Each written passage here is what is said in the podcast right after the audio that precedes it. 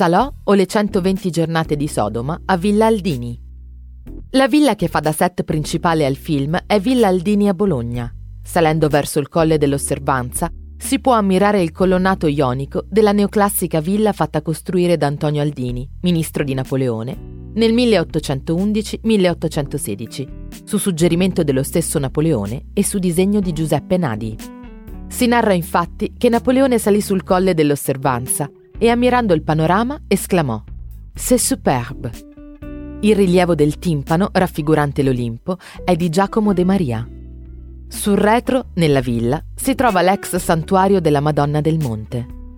Il film del 1975 di Pierpaolo Pasolini è ambientato tra il 1944 e il 1945, durante la Repubblica di Salò, quando quattro fascisti definiti signori fanno rapire una schiera di giovani donne e uomini per poi segregarli in una sontuosa villa di campagna, dove intendono sfruttarli per soddisfare le proprie perversioni sessuali.